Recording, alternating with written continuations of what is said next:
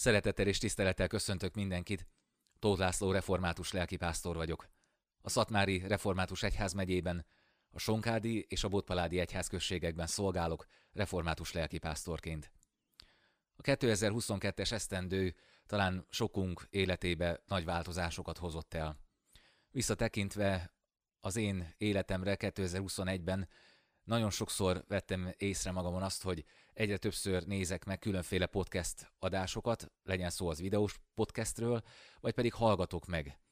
És ebből kiindulva azon gondolkodtam, hallgatva azokat az embereket és hallgatva az ő élményeiket, hogy miért ne lehetne a mi élményeinkről is valami beszámolót adni.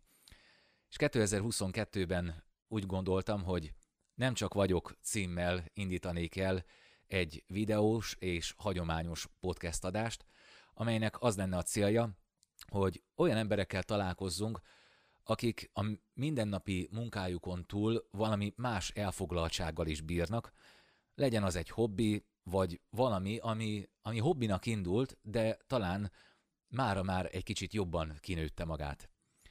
Lelkészként nem csak lelkészekkel, nem csak papokkal kívánok műsort készíteni, hanem a mindennapi élet területéről is szeretnék személyeket behívni, legyen szó gondnokról, polgármesterről, intézményigazgatóról, vezetőről, tanárról, és még sorolhatnánk, mert nagyon sok rétű az ember, és nagyon sokféle munka van a mi életünkben, ami körülvesz bennünket.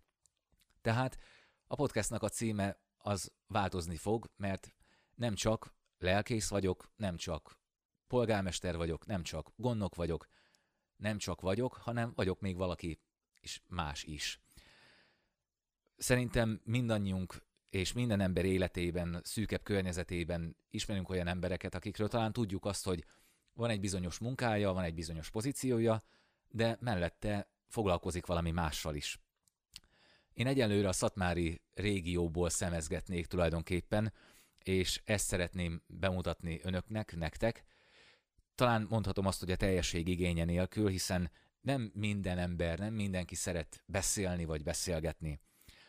Azonban a műsor egy kötetlen beszélgetésről szólna, amelyben itt a Sonkádi gyülekezeti teremnek a tetőterében vennénk fel az adásokat, és igyekszek egy meghitt, családias környezetet teremteni az ideérkező vendégeknek a számára, és bízok abban, hogy meg tudunk nyílni egymásnak, és meg tudunk nyílni önöknek, nektek.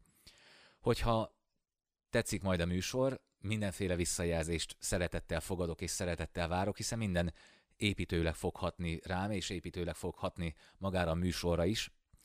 Lehet majd írni nekünk, aki a YouTube-on néz bennünket, a leírásban található e-mail címre bátran lehet írni, de aki hallani szeretné, a nemcsak.vagyok@gmail.com e-mail címre, tehát nemcsak.vagyok@gmail.com e-mail címre írhat majd nekünk, és természetesen megtalálható majd egy Facebook oldal is, amelyre az adásokat fogom kitenni, és ott is a hozzászólásokban nyugodtan lehet reagálni mindenre. Hálás szívvel köszönök meg mindenféle reakciót.